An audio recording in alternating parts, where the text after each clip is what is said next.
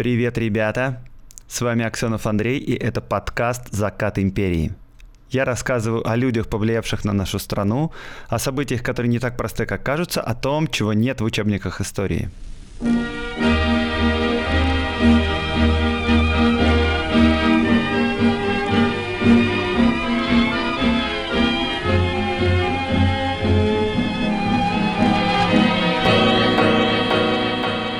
Привет, ребята! У меня перед началом будет два объявления и один специальный дисклеймер. Первое объявление такое. Мой подкаст «Закат империи» попал в топ iTunes, э, попал на первое место в рейтинге исторических подкастов на Яндекс Музыке, попал еще в пару рейтингов. И, и все это благодаря вам, благодаря вашим репостам, лайкам, оценкам. Вы супер, спасибо большое. Но у каждой медали есть обратная сторона. И так как я в течение своего подкаста успел неприглядно пройтись вообще по всем, и по царской администрации, и по социалистам, и по революционерам, и по либералам, и по военным, и по Советскому Союзу, так что всем нашлось за что меня ненавидеть.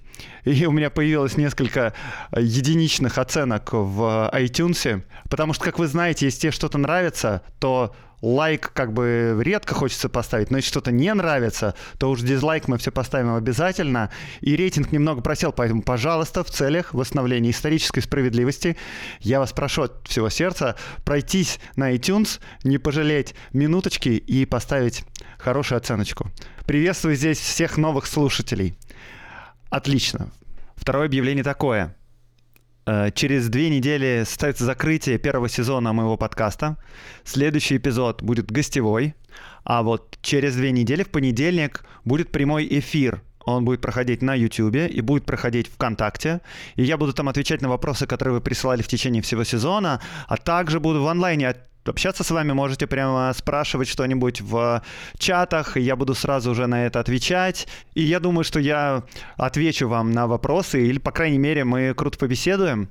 Поэтому, пожалуйста, через две недели, ровно в 9 вечера, включайте ваши ВКонтактики и Ютубы, настраивайтесь на подкаст «Закат империи», будет прямой эфир со мной, который позже выйдет в качестве регулярного последнего выпуска первого сезона.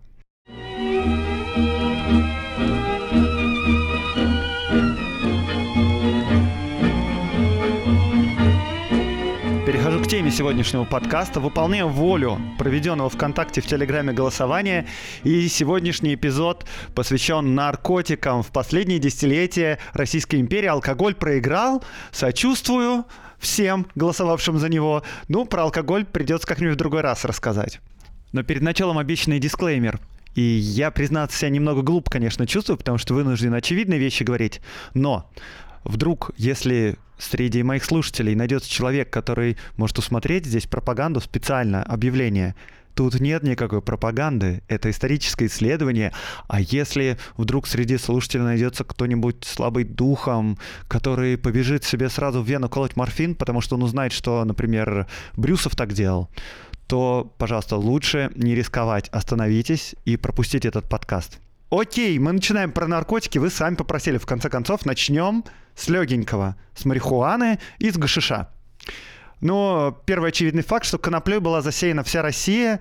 Если вы не знали, то марихуана это и есть конопля. И это был вообще один из важнейших сельскохозяйственных продуктов. Из нее делали канаты, паруса, масло, корм для животных, миллион разных вещей экспортировали. И факт состоит в том, что в России э, наше население вообще не подозревало даже о психоактивных свойствах конопли, не курили ее, никак не обрабатывали с этой целью. А так-то она вообще южнее Калуги росла у любого забора, да и сейчас, в общем-то, растет, не нужно э, долго ее искать.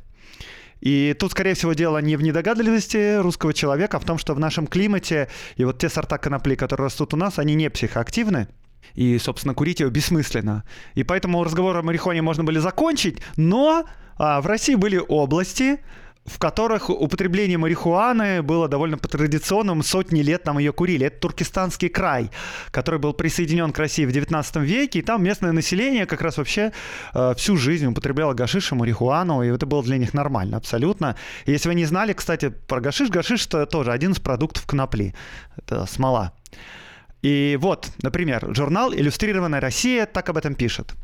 У нас в России потребление гашиша развито было главным образом в Туркестане, и не только среди туземного населения, особенно среди сартов, но и среди русских, заразившихся этой привычкой от туземцев. Потребление его в твердом и жидком виде, пожалуй, более распространено, нежели его курение, хотя и курили его тоже. В твердом виде гашиш употреблялся в виде сластей. Некоторые виды таких сластей шли для угощения публики на мусульманских свадьбах, другие предлагались новобрачной, особенно молодой, 10-11 лет им могло быть. Э, третьи употреблялись во время обряда обрезания, и гашиш давался даже маленьким детям, чтобы они успокаивались и не особенно плакали. Так-то привыкали с малолетства. И целые деревни русских крестьян, э, которые переселялись в Туркестан, привыкали к гашишу, как мы к табаку. Э, тоже иллюстрированная Россия продолжает цитировать. Знакомство это началось у наших крестьян после занятия нами Туркестанского края и воспрещения администрации продажи водки – Ввиду запрещения спиртных напитков, в крае местные люди бросились тогда на бузу, этот род самодельной водки из и риса. Сарты же готовили очень часто бузу с гашишом. Благодаря этому русские люди стали привыкать понемногу к вкусовым ощущениям гашиша. Вот так.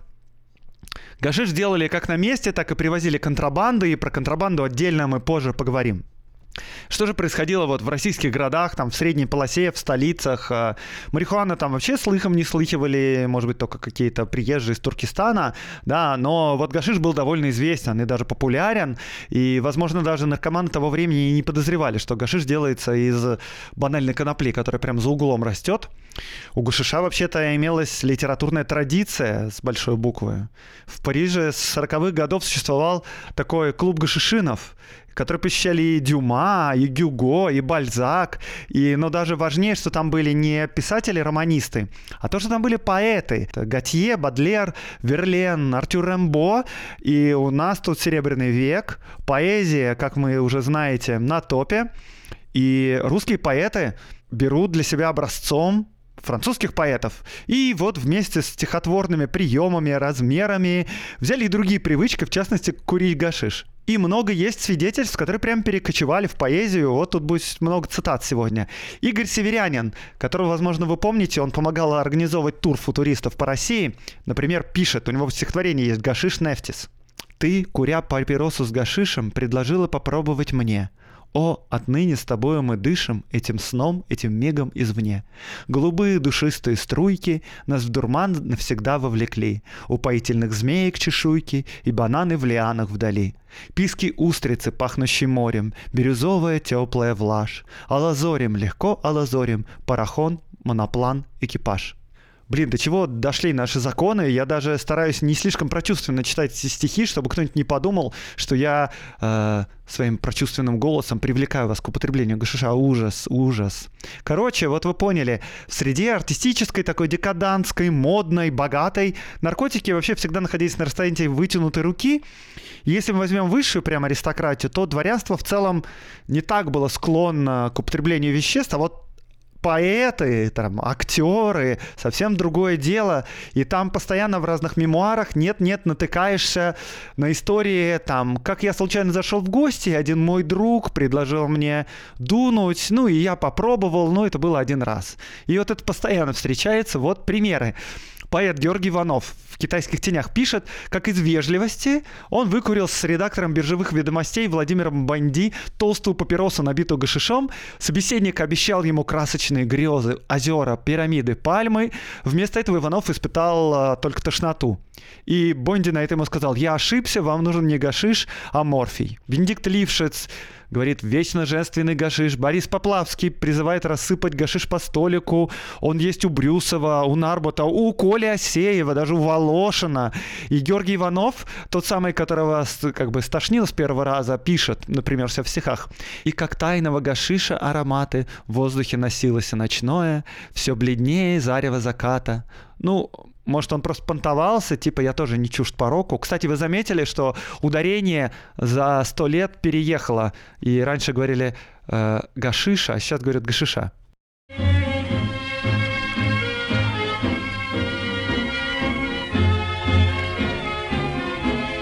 Окей, хорошо, но не гашишом единым, что было еще? Еще был эфир.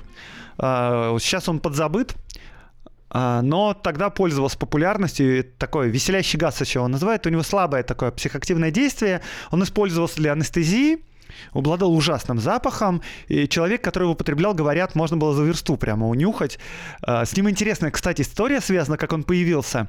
Один шотландский хирург в середине 19 века, он предложил использовать его при родах в качестве анестезии. И протестантские блюстители нравственности подняли шум, потому что они считали, что они считали, Господь велел людям рождаться в муках, а эти муки снимать, значит идти против Господа. И они подняли шумиху в газетах, устроили бесплатную рекламу и про новое вещество услышали любители гашиша и морфия. Ну и кое-кто решил из них попробовать новый наркотик, и так он разошелся. Вот отлично. А, и вот Гумилев, например, увлекался вдыханием эфира, и Аненков оставил подробный рассказ, как они на квартире у инженера Бориса Каплуна уходили в мир сновидений, цитата, вместе с какой-то девушкой. И, кстати, вот э, Гумилев, э, он оставил первое в русской художественной прозе описание трипа и нестандартных ощущений, и как раз это было трип эфирный, э, называется «Путешествие в страну эфира». Ну, вообще, рассказ такой, честно говоря, там про любовь, про какую-то девушку, про гипотетический секс, такие влажные мечты.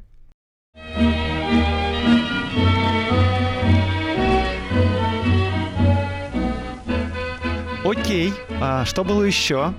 Ну, еще как раз в то время э, фармакология начала синтезировать лекарства. Вот-вот только-только начала она развиваться, и начали появляться новые всякие успокаивающие, более утоляющие вещества. И, ну, вообще явление наркомании в то время и явление зависимости э, было практически не исследовано и неизвестно. И о последствиях вообще никто не думал, предосторожностях никто не думал. Фармацевтические компании просто делали бизнес, зарабатывали деньги. И получалось так, что если кто-то подсел на наше лекарство, то, ну, типа, даже хорошо, он же будет его постоянно покупать. И вообще законодатели справились с этим гораздо позже, начали что-то думать, что надо как-то ограничивать оборот. В то время, в 19 веке вообще его почти никак не ограничивали. И явление зависимости только в 20 веке начали хоть как-то изучать. Так вот, в 1902 году немецкие химики синтезировали новое средство. Они назвали его барбитал. И оно послужило началом целому ряду веществ, сходных между собой, они называются барбитураты, и их начала выпускать компания Bayer, которая до сих пор живет и здравствует, и продает таблетки, вы можете в любую аптеку зайти и там увидеть таблетки компании Bayer. Вот э, сто лет назад она отлично зарабатывала продажи наркотиков. Э, компания Bayer выпустила его на рынок, под коммерческим названием Веронал. И это было супер популярное лекарство, оно рекламировалось широко как э, успокоительное, как снотворное. И вот все вещества барбитурата, они в большей или меньшей степени э, угнетающее действие такое делают на центральную нервную систему, а еще вызывают зависимость. Э, порой довольно тяжелую. И мимо такого вещества, конечно, интересующаяся публика пройти не могла. Вот, и много разных случаев описано. В основном, вот я нашел европейские всякие, типа, в 18 году Вероналом передозировался, например, генерал Дафф, который командовал британской индийской армией во время ужасной кампании в Месопотамии. Марсель Пруст, известный писатель, комбинировал Веронал с другим барбитуратом Диалом и передознулся в 1921 году, э, выжил, но подорвал здоровье свое. А в 13 году попытку суицида произвела известнейшая писательница Вирджиния Вульф, и она как раз э, пыталась сделать суицид с помощью веронала. Вот. В наших э, широтах тоже он широко употреблялся и до самых верхов аристократии дошел. И в нашем подкасте периодически появляется одна женщина с повышенной тревожностью, для которой наверняка были нужны успокоительные – и, может быть, вы угадали, да, я говорю об императрице Александре Федоровне. И есть задокументированные свидетельства, она как-то признавалась своей подруге Лили Ден, что на больших приемах она с трудом справляется с нервным напряжением, прибегает к помощи сильных лекарственных средств. Цитата. «Я держусь лишь благодаря Вероналу. Я буквально пропитана им». Ну, на самом деле это связано с тем, что ни врачи, ни исследователи, ни медицины никак не предупреждали э, клиентов о пагубных последствиях этих, этих пристрастий. И порой, конечно, слезать с этих лекарств было очень тяжело. С другой стороны, в основном все эти лекарства и наркотики были недоступны широкой публике, они стоили достаточно дорого, да и вообще время на это было тратить надо. Поэтому в основном э, нужно было быть там средним классом или в артистической среде, или дворянами, чтобы иметь доступ к наркотикам и иметь возможность тратить на них деньги.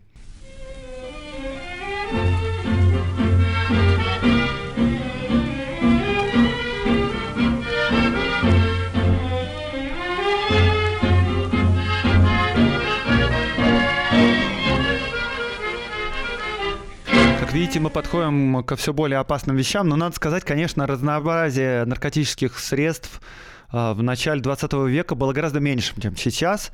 А, там, психоделическая революция, конечно, подлила масло в огонь, и появилось много синтетических наркотиков.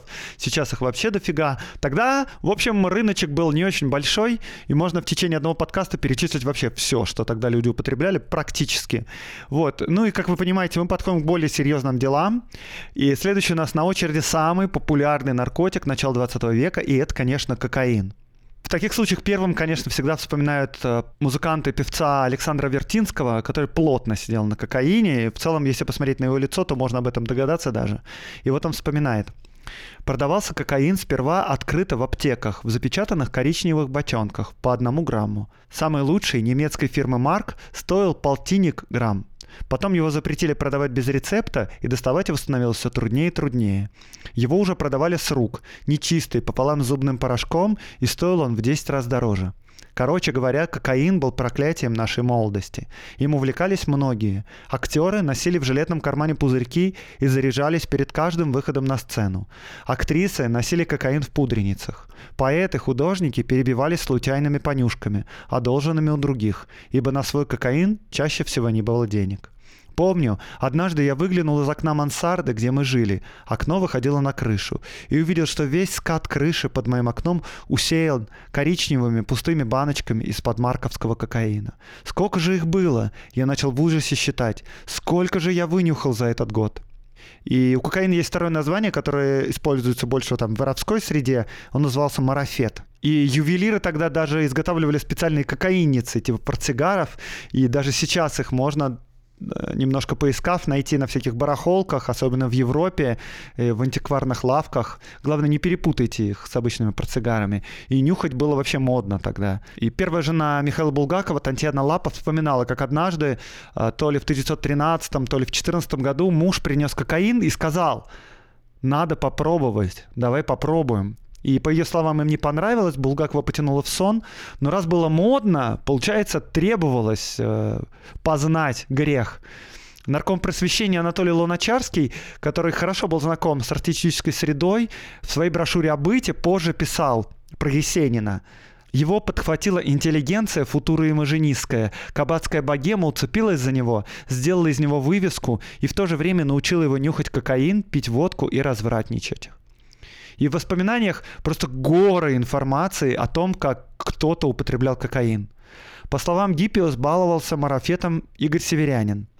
Вера Судейкина в дневнике пишет о композиторе Цибульском, что он и кокаин нюхает, и опий курит. Вообще, э, понять о том, как распространен был кокаин и почему я называю самым модным наркотиком, можно просто почитав или поискав по ключевым словам по поэзии Серебряного века – Кучу цитат сейчас вам дам. Алымов. Не вдыхай магнолий кокаина. Шенгели.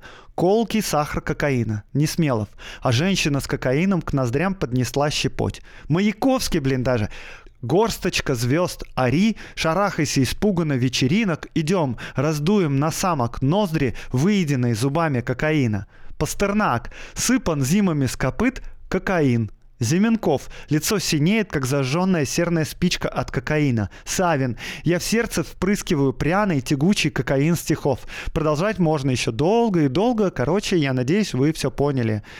А, есть еще очень известное произведение, называется «Роман с кокаином». Вышло уже в эмиграции под псевдонимом Агеев, целиком посвященное вообще всей этой теме. Ужасное совершенно произведение, сплошной порог от начала до конца. Не рекомендую читать. Марк Агеев «Роман с кокаином». И пристрастие к кокаину было прямо повальным в какое-то время. Было огромное количество специальных кабаре и клубов, где сидели просто бледные как смерть, э, с кровавыми губами, с истощенным организмом люди. Они ничего не ели и пили только крепкие напитки, чтобы на паузу себя поставить. И вот Вертинский вспоминает, что давно подсевшие погружались в атмосферу удручающего, безнадежного отчаяния. И все это перемежалось периодами, когда человек казалось, что он гениален. В общем, э, эпоха, конечно, декадансом называется не зря. И все это пришло с началом нового века. И для широкой публики это не очень было известно, но вот к 1905 году прогремел на всю страну прямо скандал, который освещался в газетах. Он был связан как раз с кокаином. Называлось «Дело кокаиниста К». Дело было вот в чем. Молодой армейский офицер Кокорин а, вышел в отставку рано, получил большое наследство и просадил его полностью очень быстро на Лазурном берегу и подсел там на кокаин как раз в это время. Вот деньги кончились, а привычка осталась. И Кокорин начал погружаться на дно, занялся шантажом, занялся подделкой векселей. Спустя месяц он был арестован, полиция его поймала, и, в общем, был долгий открытый суд. В качестве свидетелей на процессе присутствовал даже Павлов, а, ученый-физиолог. В общем, э, этому инциденту уделялось огромное количество а, газет и медицинских журналов. И в России прямо широко впервые заговорили о проблеме кокаиновой наркомании.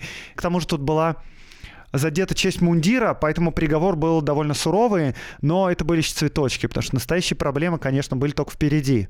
Основные проблемы начались э, с Первой мировой войной, потому что вся Европа оказалась в нее вовлечена, химические фабрики оказались просто завалены заказами на кокаин, потому что армейские части, армейская медицина требовала его как анестезию. И обычно как это происходило? Полевые врачи для анестезии очень часто использовали морфий, а ломку морт, морфия снимали кокаином. И в итоге с фронта огромное количество раненых выходило уже подсевших на наркотики. Ну и тем более, если война, может быть много беспорядка, люди, имеющие доступ к складам, тоже подворовывали. Короче, на черном рынке оказалось просто огромное количество кокаина наркотиков.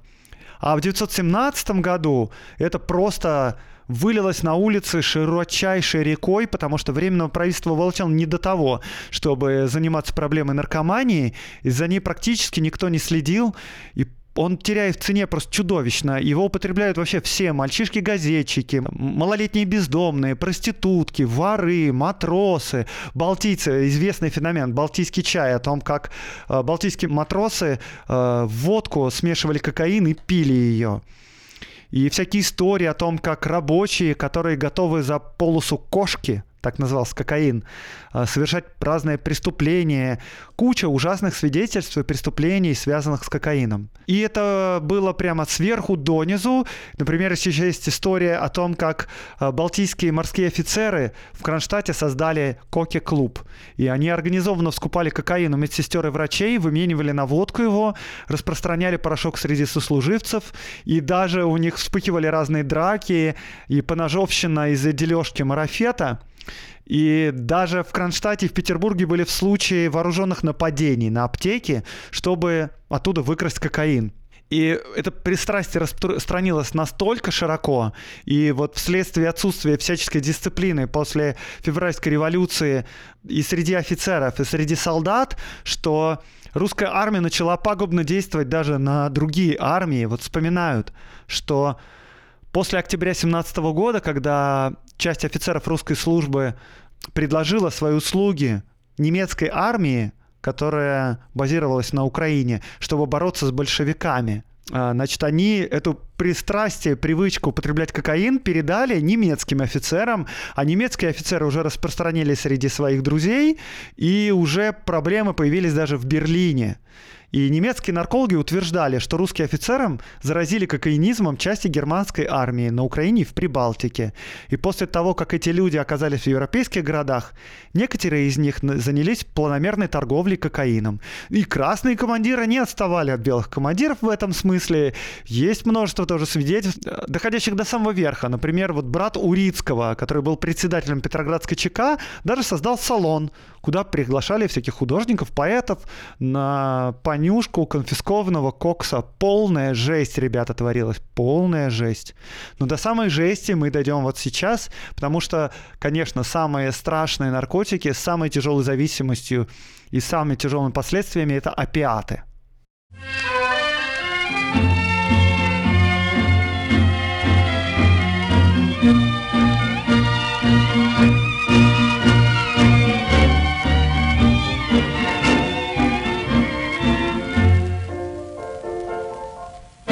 Сейчас тоже их много в этом ряду, но тогда были распространены три вида употребления опиатов. Это был опиум, который курили, это был морфий, морфин, который кололи, и уже появился к тому времени героин. А, он сейчас самый известный бренд. А, как раз компания Bayer, про которую я уже упоминал, она его начала производить в начале 20 века как э, средство от кашля, продавалось тоже в аптеках. И еще она продавалась как средство, которое может снять зависимость с морфина. Отличная идея, надо сказать. Оказалось, что героин во много хуже, чем морфин. И пристрастие к нему еще же, жестче. Вот. Но пока что героин на самом деле тогда еще не сильно распробовали. На топе был морфий или опиум. И опиум и морфий, хотя были не так популярны, как кокаин, но тоже широко употреблялись. Наверное, стоит сказать, что если кокаин, он такой давал э, декадантский шарм, конечно, и он был моден, и у тебя такая бледность интересная появлялась, то, конечно, употребление морфия, в ней не было ничего романтичного в этом. Человеку нужно было просто каждый день впрыскивать в себя дозу, и, в общем, это было довольно тяжело наблюдать. Но, в общем, тоже пройдемся по свидетельствам эпохи. Николай Гумилев, про которого мы уже упоминали, не дурак был и опия покурить порой. Вот о его увлечении свидетельствует Эрих Голлербах, у которого он просил трубку для курения опиума. И Аненков курил опиум, Павел Лукницкий курил опиум. Жена Гумилева, Анна Ахматова, была совершенно уверена, что еще во время жизни с ней он, цитирую, прибегал к этим снадобьям. Хотя тщательно скрывал свои привычки от жены, поскольку она явно не одобряла этих новомодных тенденций. И некоторые явно проговариваются в своих текстах, например, Анинский – вот он рассуждает вроде о Гоголе, о гоголевских красавицах и сравнивает. Поднимитесь ступенью выше, и недостижимую красоту даст вам уже только опий. Татьяна Вечерка в стихах не стеснялась, пока расплывчато в груди опий колобродит душный. И также у нее, например, есть а ты замечтался о тонких приятных ядах, где есть и про эфир, и про опиум, и про веронал. Хлебникова тут стоит упомянуть, который как космический чувак, конечно, э, проводил опыты, которые были чужды даже всем остальным. Он э, курил смесь опия с гашишом одновременно, пристрастился к этой привычке в Персии. Там это было в порядке вещей лежать в чайхане и курить так называемый терияк или шира. Это как раз и есть смесь гашиша и опиума. И Алексей Костерин в «Русских дервишах» рассказывает об этом про Велимира Хлебникова. И сам Филимир вообще-то подробно описывает свои ощущения в стихотворении, которое так и называется «Курильщик ширы». Цитирую. С устами высохшими досуха он тянет сладкий мед и с ядом вместо посоха на берег сонных грез идет.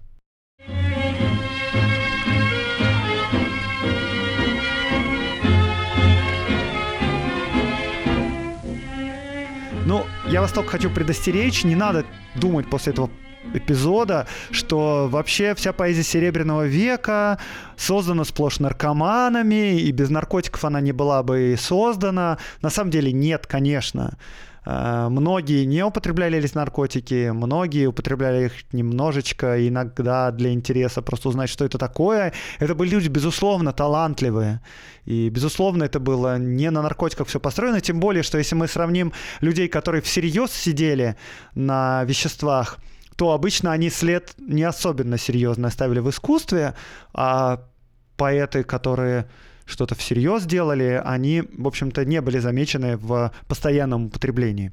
Хотя были исключения, наверное, в ту и в другую сторону. А, вот, например, поговорим сейчас про Булгакова, у которого была одно время тяжелейшая зависимость от морфина. Он был врачом по образованию, он работал врачом, и в какой-то момент, и, имея непосредственный доступ к морфину, он на него плотно подсел – И потом описал это в своем известном произведении, которое так и называется «Морфий». Ну, он слез с него, оставил нам воспоминания об этом. И Тут, конечно, тоже заметим проблемы, связанные с Первой мировой войной и распространением морфина, потому что это было самое распространенное обезболивающее при ампутациях, при лечении раны, при прочем всем.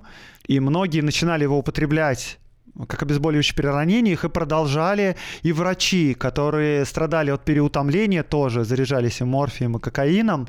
И по статистике в 19-22 году 60% морфинистов в Петрограде были докторами или медсестрами, или санитарами, а прочие в основном это были те, кто пришел с фронта. И вообще есть воспоминания ужасные, конечно, от жены Булгакова Лапы, как ей приходилось искать морфий в аптеках, когда она не могла найти морфия, она шла там у китайцев покупала опий. Врачи были в зоне риска. Почему это происходило? Потому что реально люди мало знали тогда о феномене зависимости. И, в общем-то, человек употреблял морфий, думал, а что, классная штука, от всего помогает, э, свежесть в мыслях, бодрость необыкновенная. Ну, не знаю, может, от морфия и нету бодрости, особенно никакой от кокаина бодрость.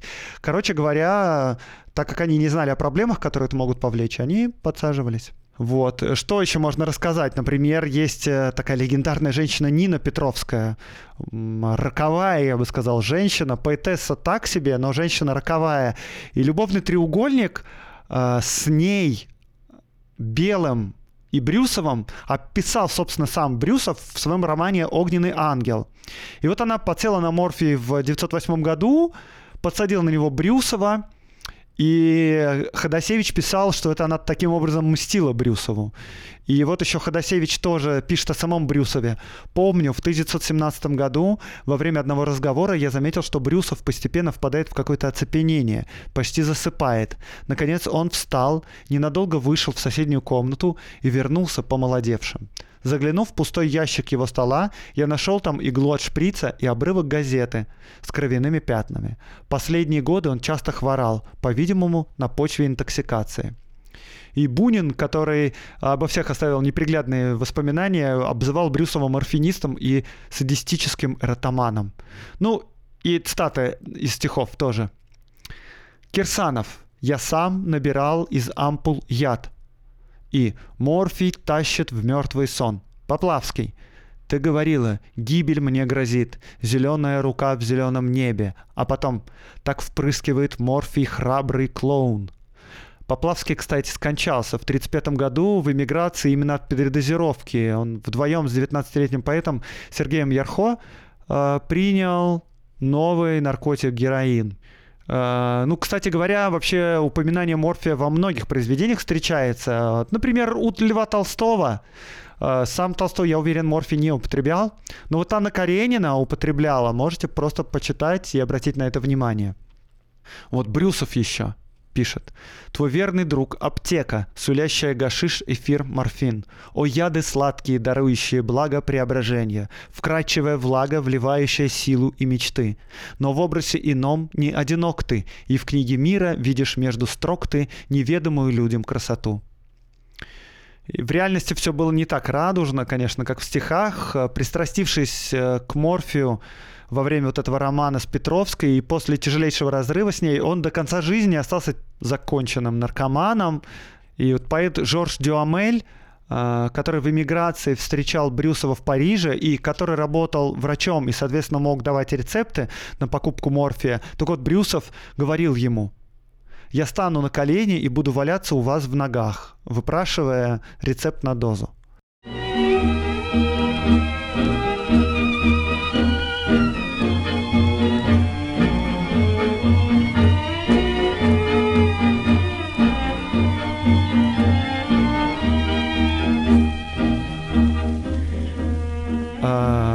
Откуда же все это бралось? Откуда можно было найти все эти наркотики? Почему они в таком свободном доступе были?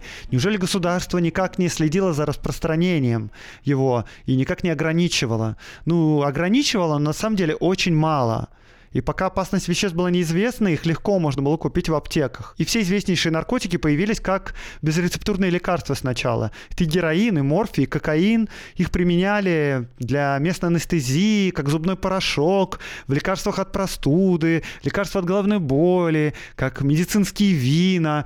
Э, детские капли, облегчающие прорезание зубов. Да, да, вообще нет проблем. Я уже не буду вспоминать о том, что экстракт листьев коки добавлялся в известную нам сладкую газированную воду, от которой она получила свое название. Были кокаиновые леденцы, которые облегчали боль в горле. Был порошок от насморка. Применялся кокаин как лекарство при стенокардии. И, в общем, можно было его купить это было несложно. Вот передо мной лежит сейчас каталог Томского отделения Санкт-Петербургского торгового дома «Штоль и Шмидт», в котором в этом каталоге указаны кокаин и другие наркотики. Сколько же он стоил тогда? Значит, в этом каталоге кокаин стоит 35 копеек за грамм. Героин стоит 30 копеек за грамм. Морфий 1,2 копейки за грамм. Опиум 1,6 2,2 копейки за грамм. А, много это или мало? Одна копейка за морфий. Ну, вот, некоторые для сравнения. Например, бутылка казенной водки стоила 42 копейки без тары. Самый простой обед в дешевой столовой обходился 20-30 копеек. Полный обед в хорошем ресторане стоил 2 рубля. А тут кокаин стоит 35 копеек за грамм. В общем, можно сделать выводы, насколько легко это было тогда купить. Что же касается законодательства, вообще были ли какие-то ограничения? Были, но очень небольшие. Никакого специального антинаркотического законодательства не было.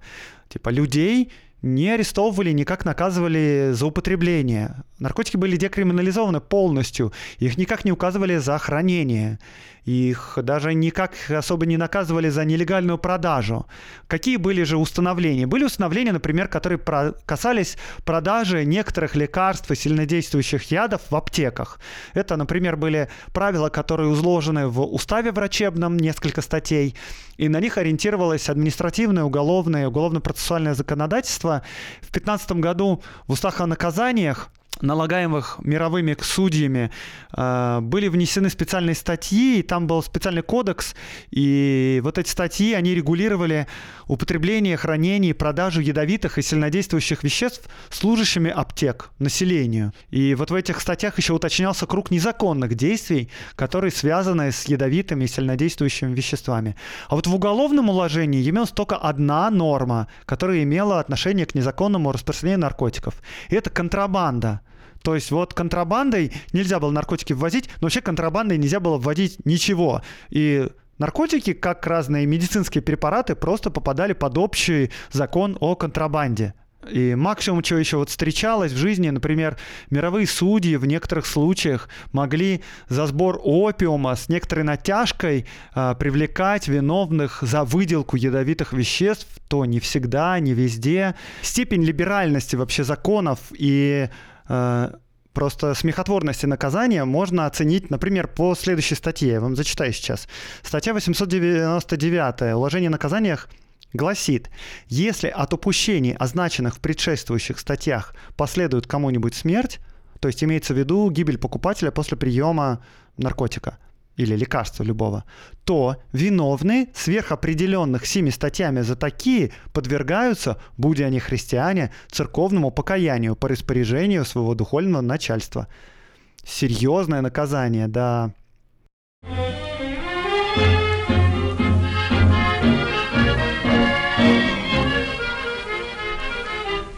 И если медицинские наркотики, то есть кокаин, морфий, эфир, барбитураты, э, поступали из Европы, в основном с химических заводов, и сначала продавались в открытую, а потом после введения рецептов потихонечку начали переходить на черный рынок, то вот гашиш и опиум поступали как раз контрабандой и в основном как раз из Азии. И как это происходило постепенно? А, в 1882 году по соглашению с Китаем русские солдаты уходят из Маньчжурии, и за то время, пока русский контингент там находился, местное население привыкло к русским и частично даже не то чтобы частично, а вообще довольно значительное количество местного населения переселилось в Россию. У них остались связи на родине. В Китае, как вы помните, может быть, или как вы знаете, э, опиумные войны проходили, и пристрастие китайцев к опиуму было просто чудовищным. Так вот, эти связи новопереселившихся со старыми своими родственниками в Китае остались, и так опиум проник на территорию Российской империи и широко начал распространяться, но это вот казалось как раз Дальнего Востока в основном. Из Синьцзяна, например, по выкладкам военных в Российскую империю переселилось больше 100 тысяч человек. Огромное количество людей э, было занято в наркобизнесе. Дело дошло до того, что продавцы опиума начали предлагать местным крестьянам, русским и казакам засевать свою землю маком. И предлагали им деньги, которые намного превышали доход, возможный от пшеницы или ржи. И посевы мака э, в Дальнем Востоке начали расти не по дням, а по часам. А в начале 20 века европейскую часть Российской империи соединили железнодорожными путями со столицами.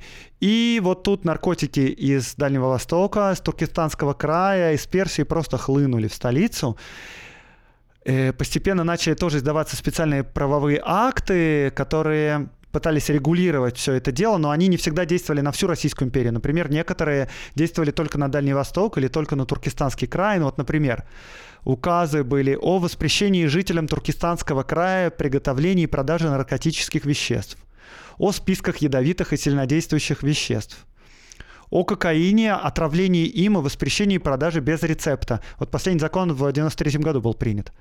Закон был о запрещении посевов опийного мака в 1792. Но вот он касался не всей Российской империи, только Дальнего Востока. И вот этими законами Первыми воспользовались, конечно, соседние страны, в которых таких законов не было. И как раз количество контрабанды увеличилось, прежде всего, из Китая, из Ирана, из Турции. И по свидетельству историков, только в течение 1904 года из Ирана контрабандным путем в Россию было завезено 26 тысяч с лишним пудов опиума на сумму почти 2,5 миллиона рублей.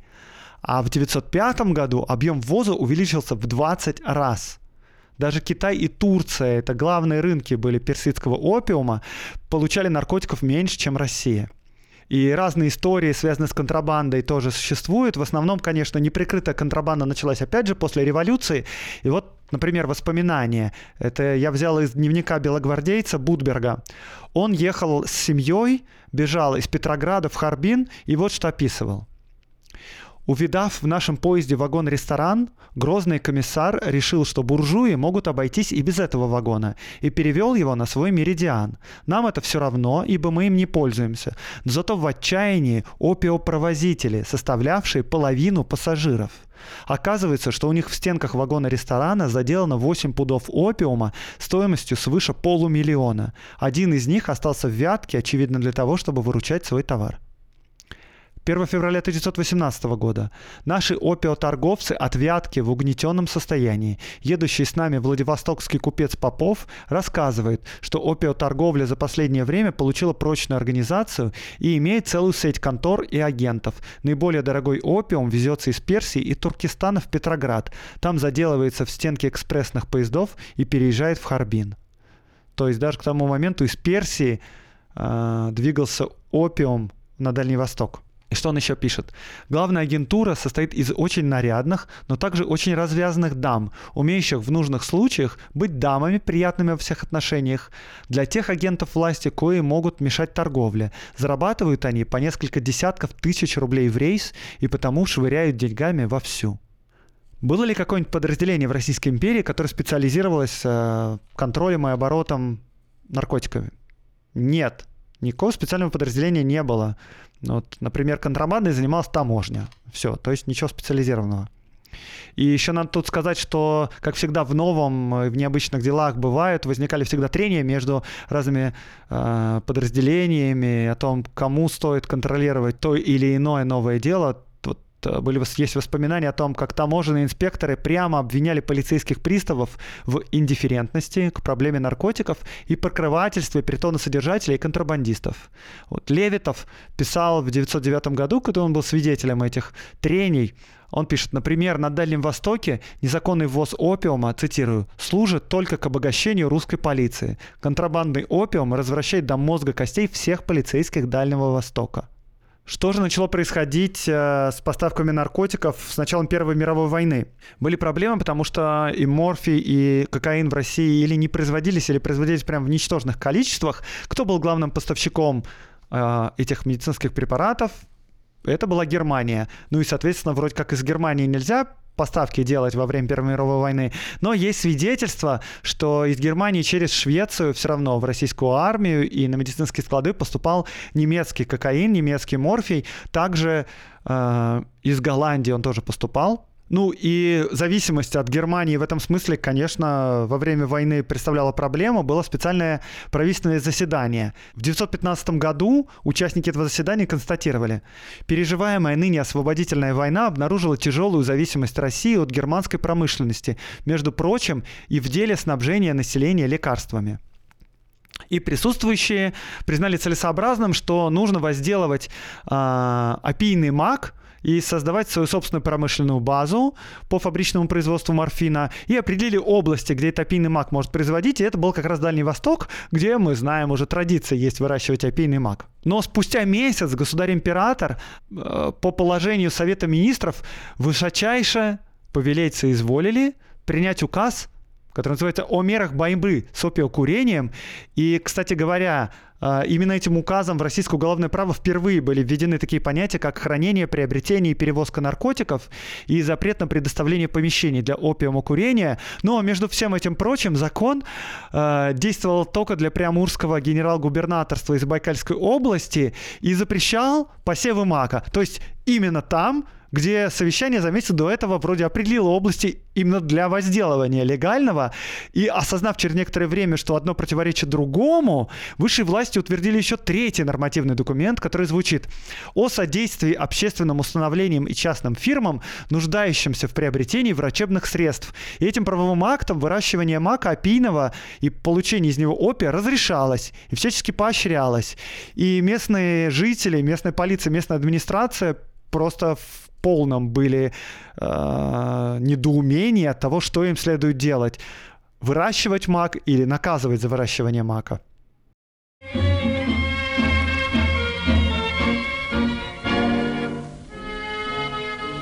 В итоге можно сказать, что наркотики в Российской империи были, распространялись достаточно свободно, и доступ к ним был очень прост – и это вызывало огромные проблемы. И проблемы были прежде всего связаны с тем, что люди и администрация не понимали об опасности употребления этих веществ. И что я хочу еще также сказать в конце. Хочу поговорить о стигматизировании наркоманов. Пожалуйста, имейте в виду, что наркомания – это тяжелая болезнь в первую очередь. Что человек, употребляющий наркотики и который зависимый от них, это больной человек, которому нужно специализированное особенное лечение и довольно долгое. Не нужно думать о них как о каких-то плохих людях или отбросах общества или о чем-то, что может вас не коснуться. Нет, самое правильное восприятие наркоманов – это больные люди.